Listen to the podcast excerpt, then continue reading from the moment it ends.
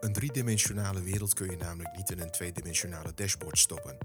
Helaas doen wij dat wel. En als je tweedimensionaal maakt, gooi je namelijk heel veel informatie weg over de mens. Namelijk dat er ook heel veel emoties bij komen. Zo hebben mensen bij veranderingen of transformaties last van rouw, verdriet of heel veel weerstand in het proces. Hoe herken je dat? Hoe ga je ermee om? En waar moet je vooral op letten? Luister naar de boeiende podcast met Katelijn Ritsma van Eck over dit onderwerp. Veel luisterplezier.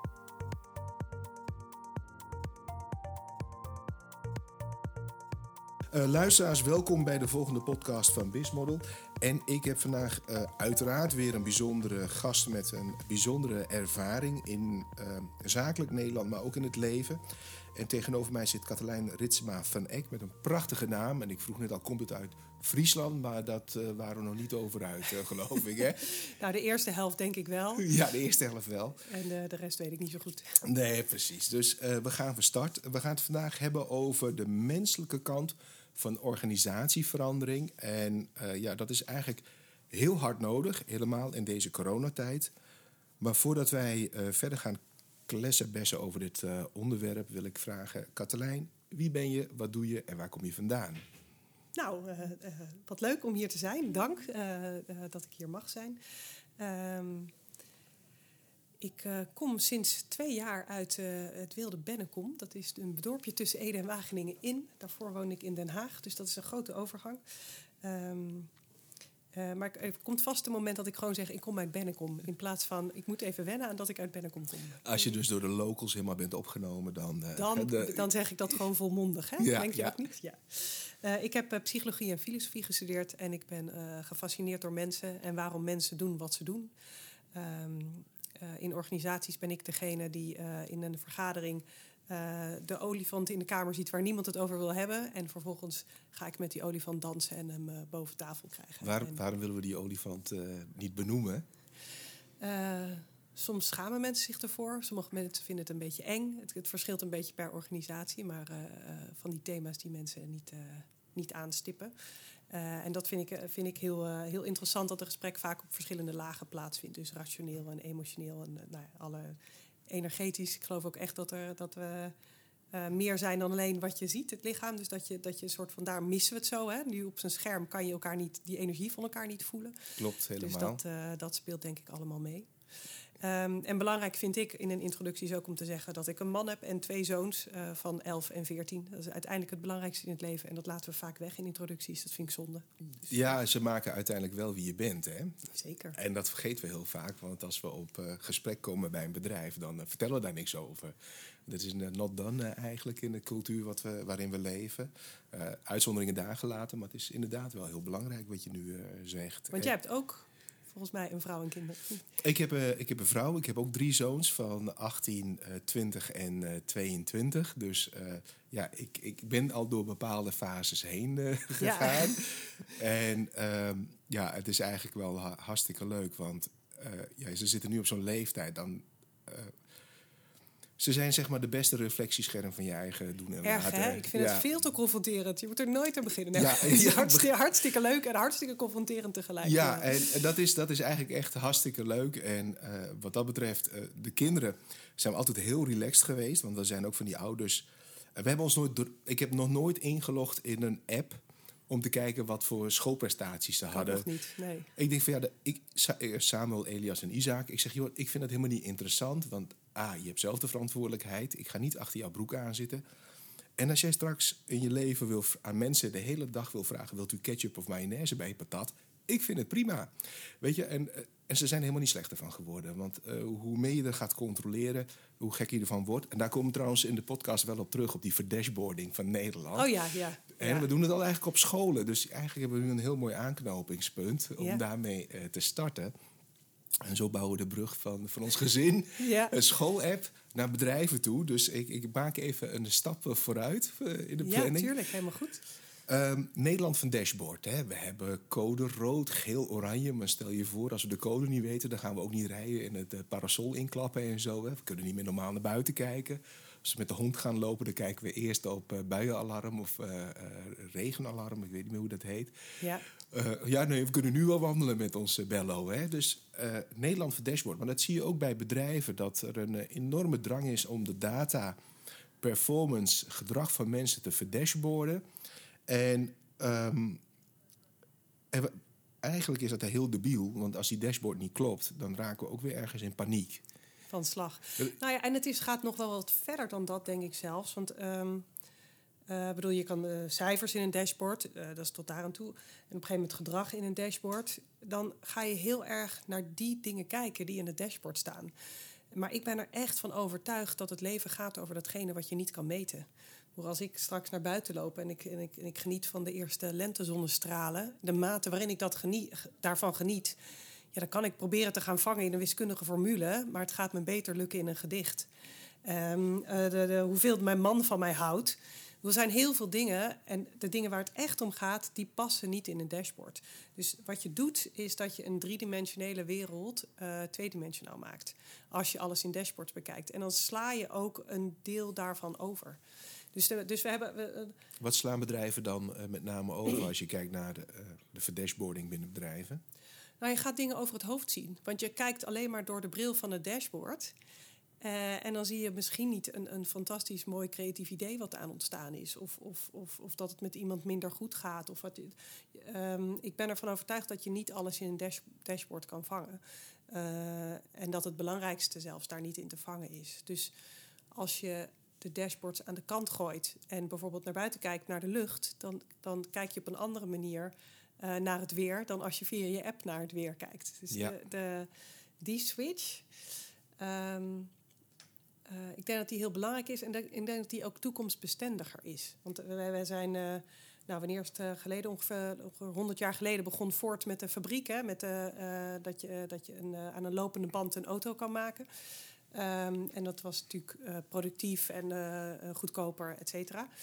Um, ik denk dat we nu in de volgende fase komen. Namelijk dat er niet meer iemand, een productietijger als een malle, die auto in elkaar hoeft te schroeven. Of data-analyse of uh, financiële controles of wat dan ook hoeft te doen. Dat we naar een stadium gaan waar computers dat bijna helemaal gaan doen.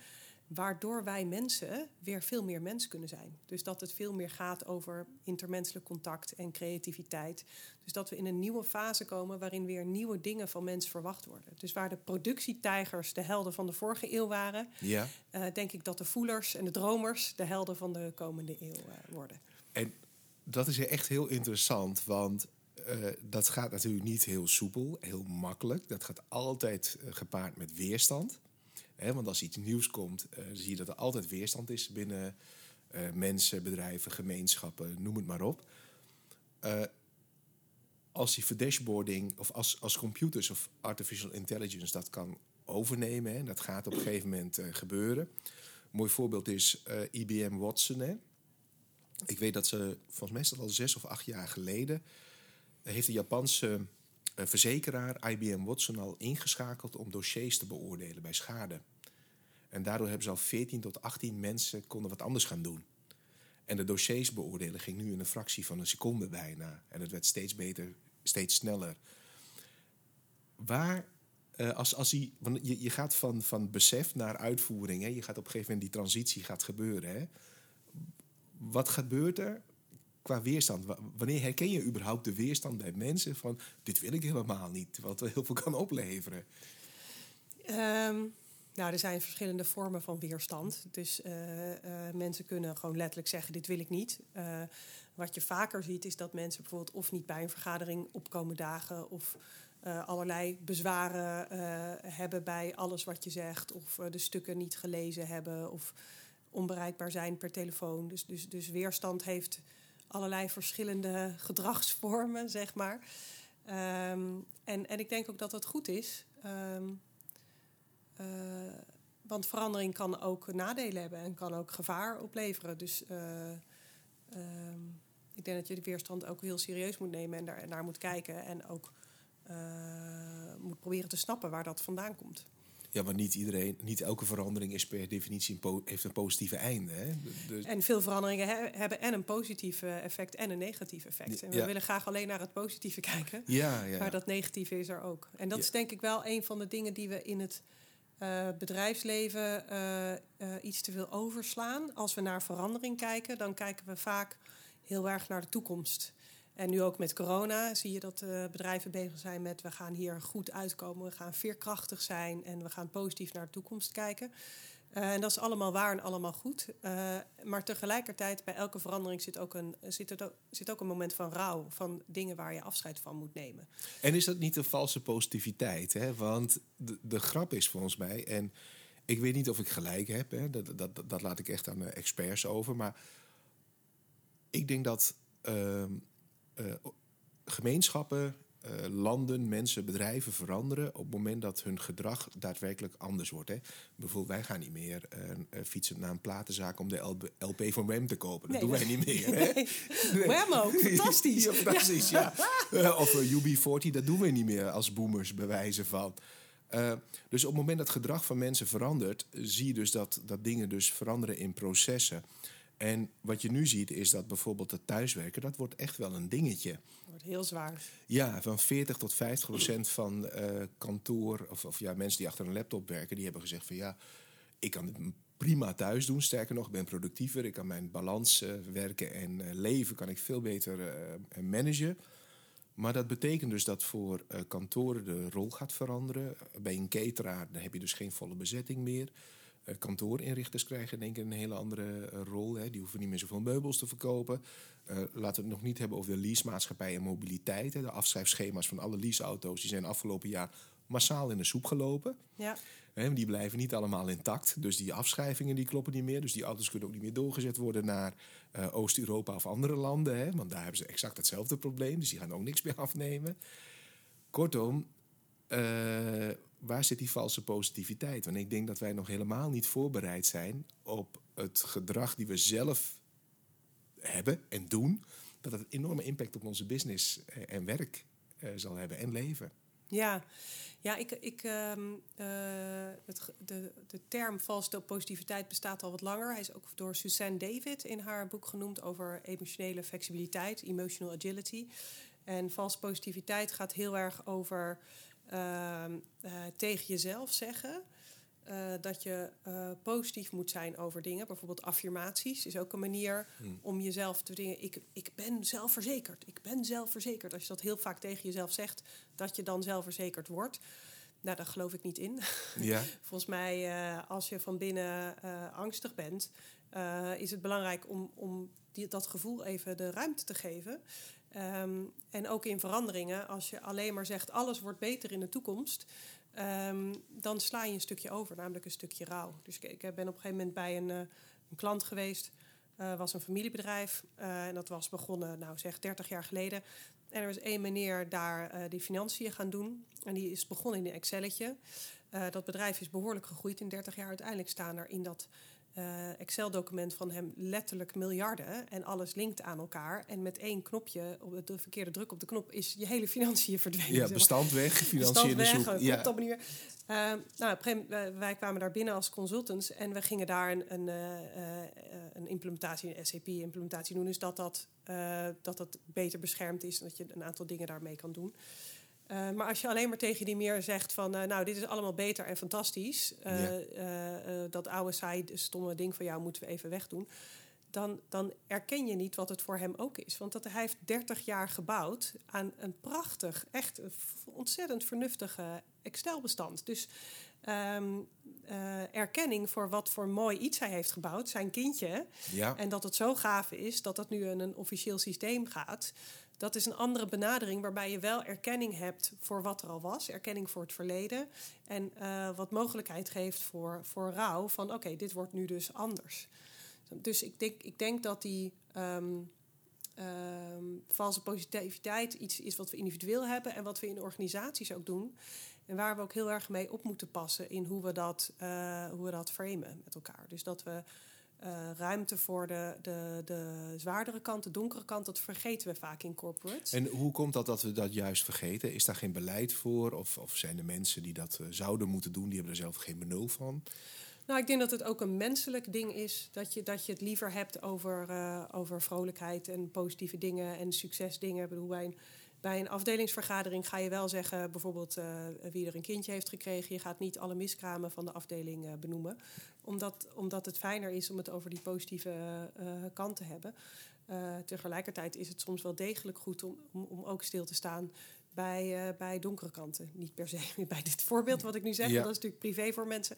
Uh, maar, uh, maar wel degelijk bijvoorbeeld in een coach-coachie relatie, als er zoiets gebeurt, natuurlijk wil je daar even bij stilstaan en, en ruimte voor nemen. Dat is eigenlijk wel heel frappant, hè? want op het moment dat je geboren wordt, teken je meteen een contract met lachen en huilen.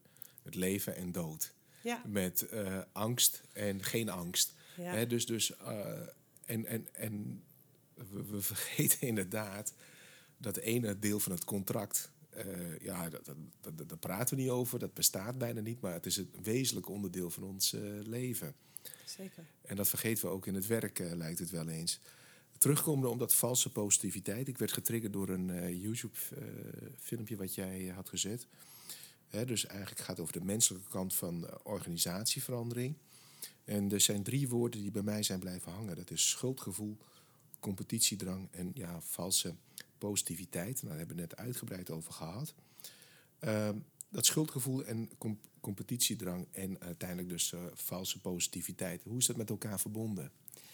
Uh, oh, wat leuk dat je erover begint. Uh, ik had een filmpje gemaakt, inderdaad een vlog, dat doe ik regelmatig. En dit ging over de well-being programma's die veel organisaties nu opzetten. Omdat we gewoon zien dat er een, een derde, vierde, vijfde. Er komt nog een golf achter corona aan. Die gaat heel erg over burn-outs en wellicht ook uh, zelfmoorden. Posttraumatische stressstoornis komt ook pas na de oorlog. Hè? Dus ja. na, uh, na dit, uh, nadat dat we hier doorheen zijn, gaan mensen beginnen met de verwerking. En daar komt nog een terugslag van.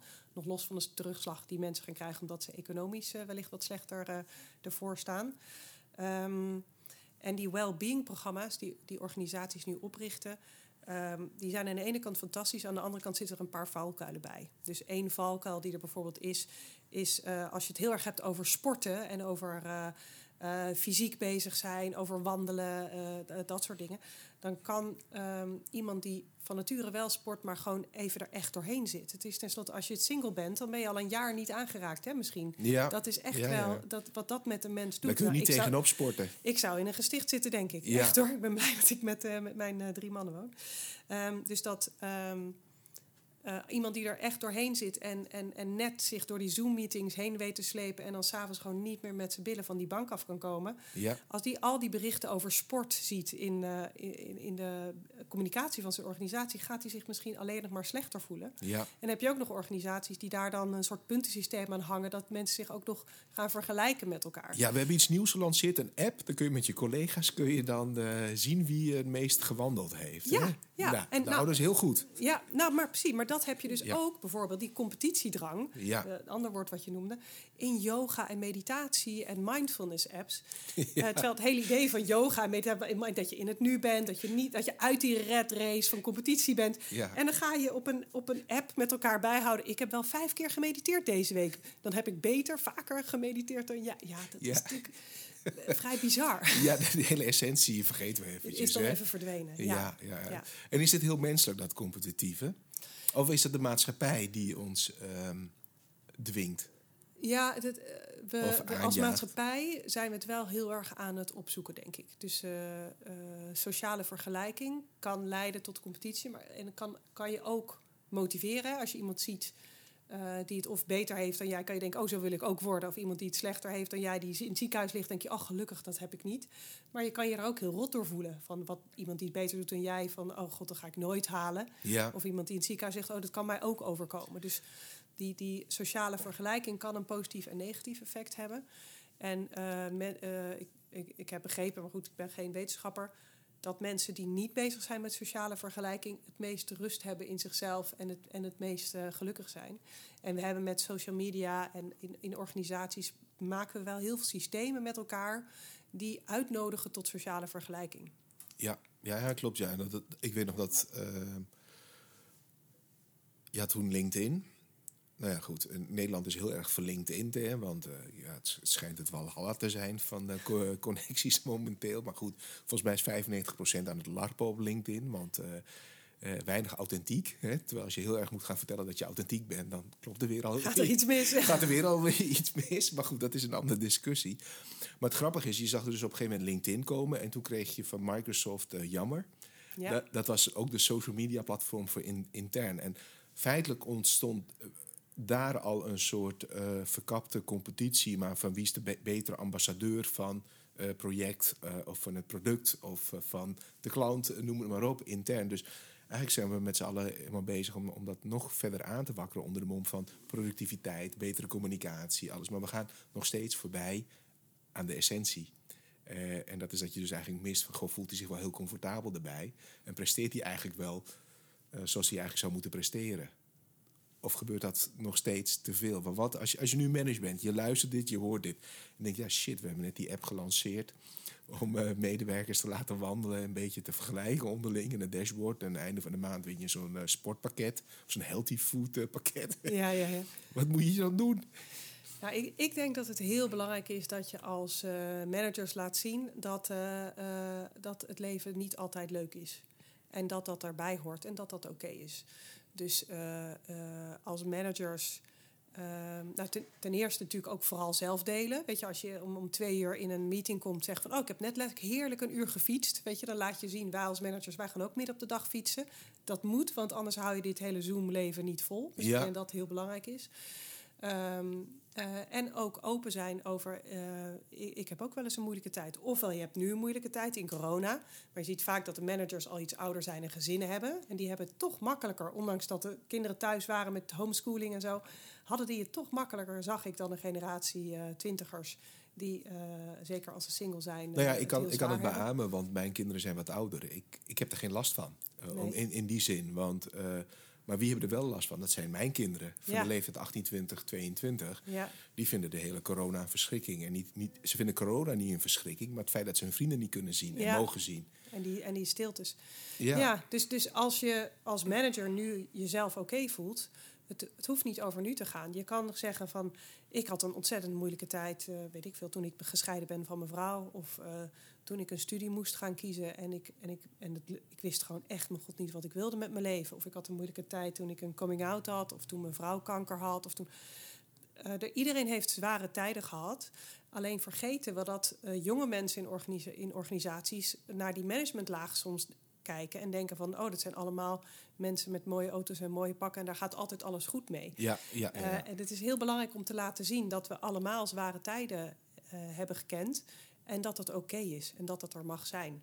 Daarmee geef je uh, die, die laag twintigers die nu uh, het zwaar heeft, um, um, een soort laat je echt zien. Het, het, zwaar hebben hoort bij het leven en dat mag er zijn. En doordat het er mag zijn, krijg je een soort. Ah, en dan komt er daarna, maar pas daarna, weer ruimte voor die veerkracht en die positieve toekomst. Zolang je een shortcut neemt en dat rouwgedeelte overslaat, ben je bij die valse positiviteit bezig. En dat gebeurt nog eigenlijk te veel. Ik heb wel de indruk dat dat nog behoorlijk veel gebeurt. Omdat we ook managers vinden het dan heel spannend om iets te zeggen over van oh, ik had een moeilijke tijd toen en toen. Ja, er zijn natuurlijk ook managers die dat absoluut wel doen en, en durven. Maar ik denk dat het heel belangrijk is daarover te praten. Is dat per uh, branche of sector uh, specifiek? Nou, ik kan me voorstellen dat in een hulpverlening dat dat makkelijker gaat dan bij een bank of een, een techdienstverlener. Ja, dat weet ik niet zo goed. Want dan ga je generaliseren. En ik, ik zie ook wel juist ook bij banken veel ruimte voor, voor dergelijke mhm. programma's over well-being en uh, uh, diversity and inclusion. En, uh, dus het, ik, um, ik, ik zou dat niet zo snel nou. durven te koppelen aan een, aan een bepaalde sector.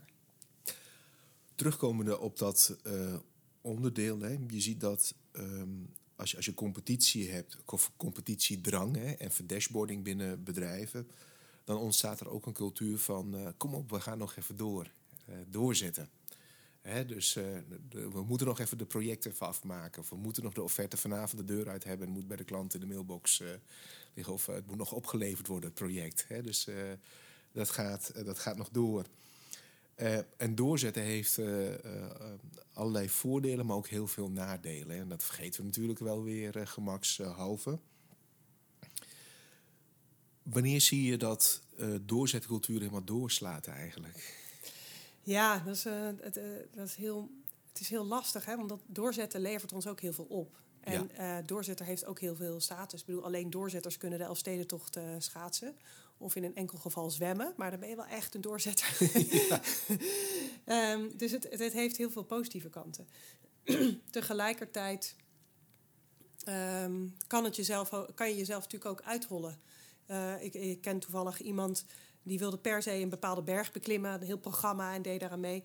En uiteindelijk ging die daarvoor, maar was er, er is iets misgegaan met zijn zuurstof. Dus die heeft zichzelf bijna letterlijk doodgelopen in zijn doelstelling oh top te halen. Ja, maar als je gewoon van karakter echt denkt, ja, ik ben een doorzet, ik ga het gewoon doen. Tuurlijk voelt het een beetje zwaar, maar we gaan, weet je wel.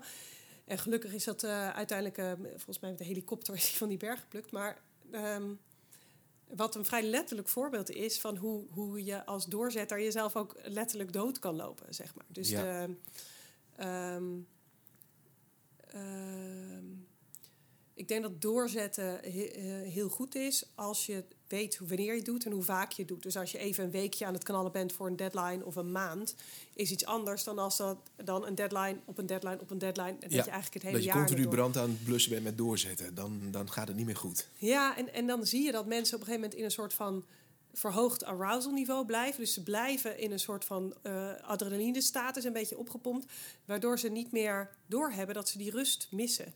En daarom is het zo belangrijk om eh, bijvoorbeeld in het weekend alles uit te zetten en even echt helemaal niks te doen.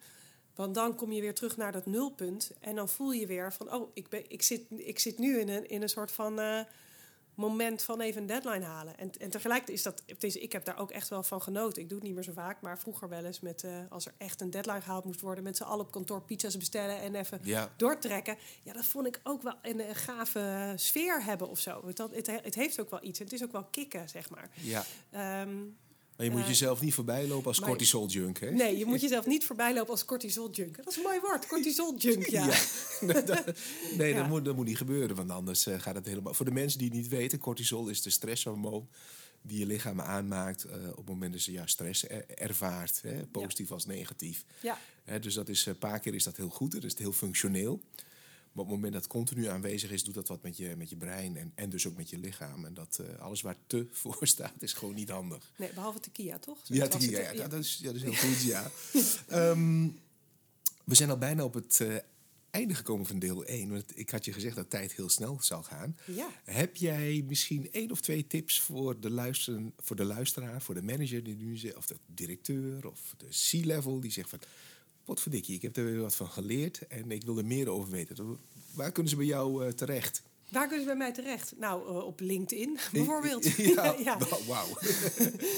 Eh, is dat wat je bedoelt? Van, Ja, of Kunnen ze, hoe kunnen ze met jou in contact komen als ze nog meer vragen hebben over dit onderwerp? Ja, nou, eh, LinkedIn bijvoorbeeld. Eh, ik, eh, ik, de, de, de podcast en de vlog doe ik op persoonlijke titel. Maar Ja. ik eh, werk bij, eh, bij Deloitte, dus daar kunnen ze mij vinden. En daarnaast heb ik een Shiatsu coaching eh, bedrijf, eh, resetmoment.nl. Nou, dus Katelijn is vrij makkelijk te vinden op eh, internet. Dus eh, zoek eh, Katelijn Ritsma van Eck, E-C-K, als ik het goed heb op het einde. ja. Dan kun je Katelijn vinden. Voor nu wil ik de luisteraars bedanken en Katelijn voor de deel 1, want we, we maken ook nog een deel 2. Eh, heb je prangende vragen, zoek eh, Katelijn zelf even op op LinkedIn. En voor alle andere vragen kun je natuurlijk met mij contact opnemen op bizmodel.com. En dan praten we gezellig verder en tot de volgende podcast.